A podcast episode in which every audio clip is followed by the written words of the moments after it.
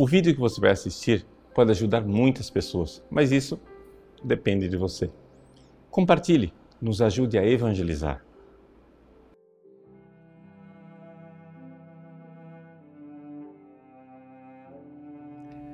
Em nome do Pai, do Filho e do Espírito Santo. Amém. Meus queridos irmãos, hoje Jesus nos fala do amor ao inimigo. Parece um evangelho bastante exigente. Ele inicia dizendo: Ora, vós que me escutais, eu vos digo: amai os vossos inimigos e fazei o bem aos que vos odeiam. Parece um absurdo que Jesus exija isto. Se nós olharmos em termos de eh, legislação, de exigência, então, claro, a coisa parece sem cabimento. No entanto, aqui nós temos que olhar em termos de gratidão. Porque foi exatamente isso que aconteceu conosco. Ou seja, quando éramos inimigos de Deus, Deus nos deu o seu Filho. É isso que nos diz São Paulo. E nós cremos nisso. E é exatamente por gratidão a tudo aquilo que Deus nos fez que se justifica, na moral cristã, o amor aos inimigos. Veja o que nos diz o versículo 35. Ele resume tudo de forma bem compacta. Amai os vossos inimigos, fazei o bem e prestai ajuda, sem esperar coisa alguma em troca. Então a vossa recompensa será grande. Sereis filhos do Altíssimo, porque Ele é bondoso também com os ingratos e maus. Aqui a palavra ingrato é importante, não é? Acharistos está em grego.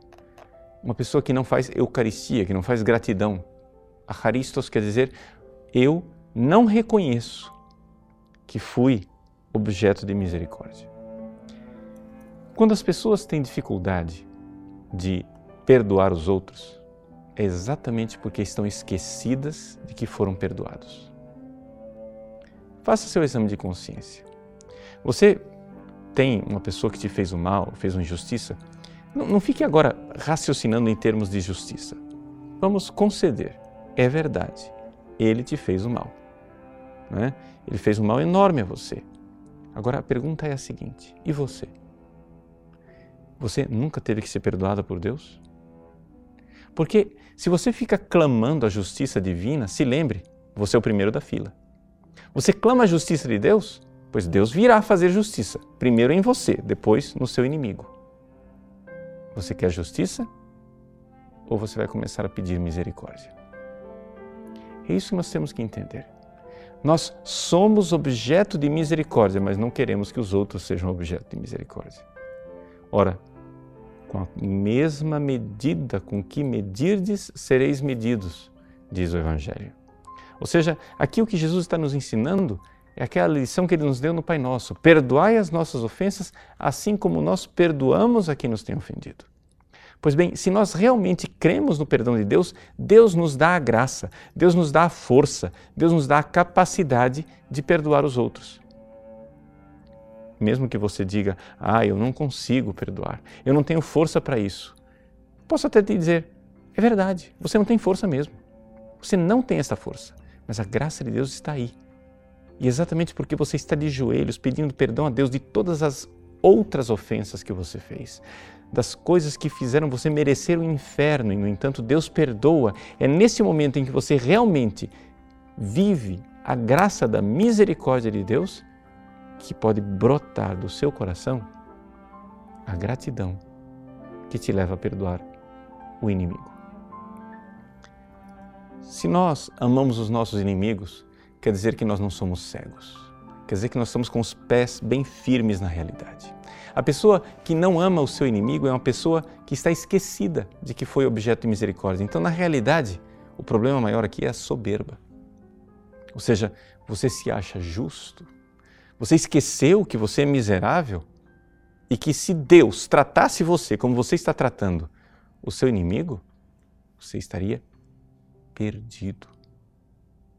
Então, não reze pedindo justiça para Deus.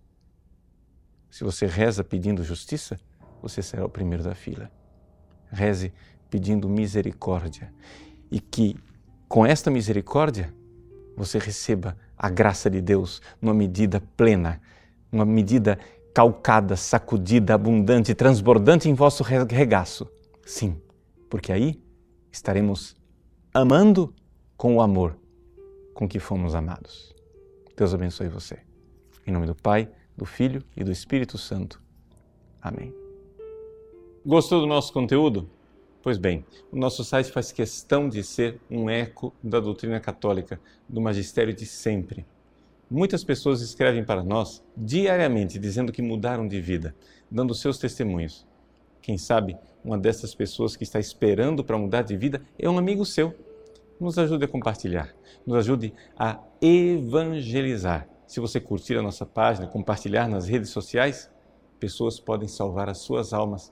Deus usa instrumentos tão simples para transformar os corações. Que Deus abençoe você.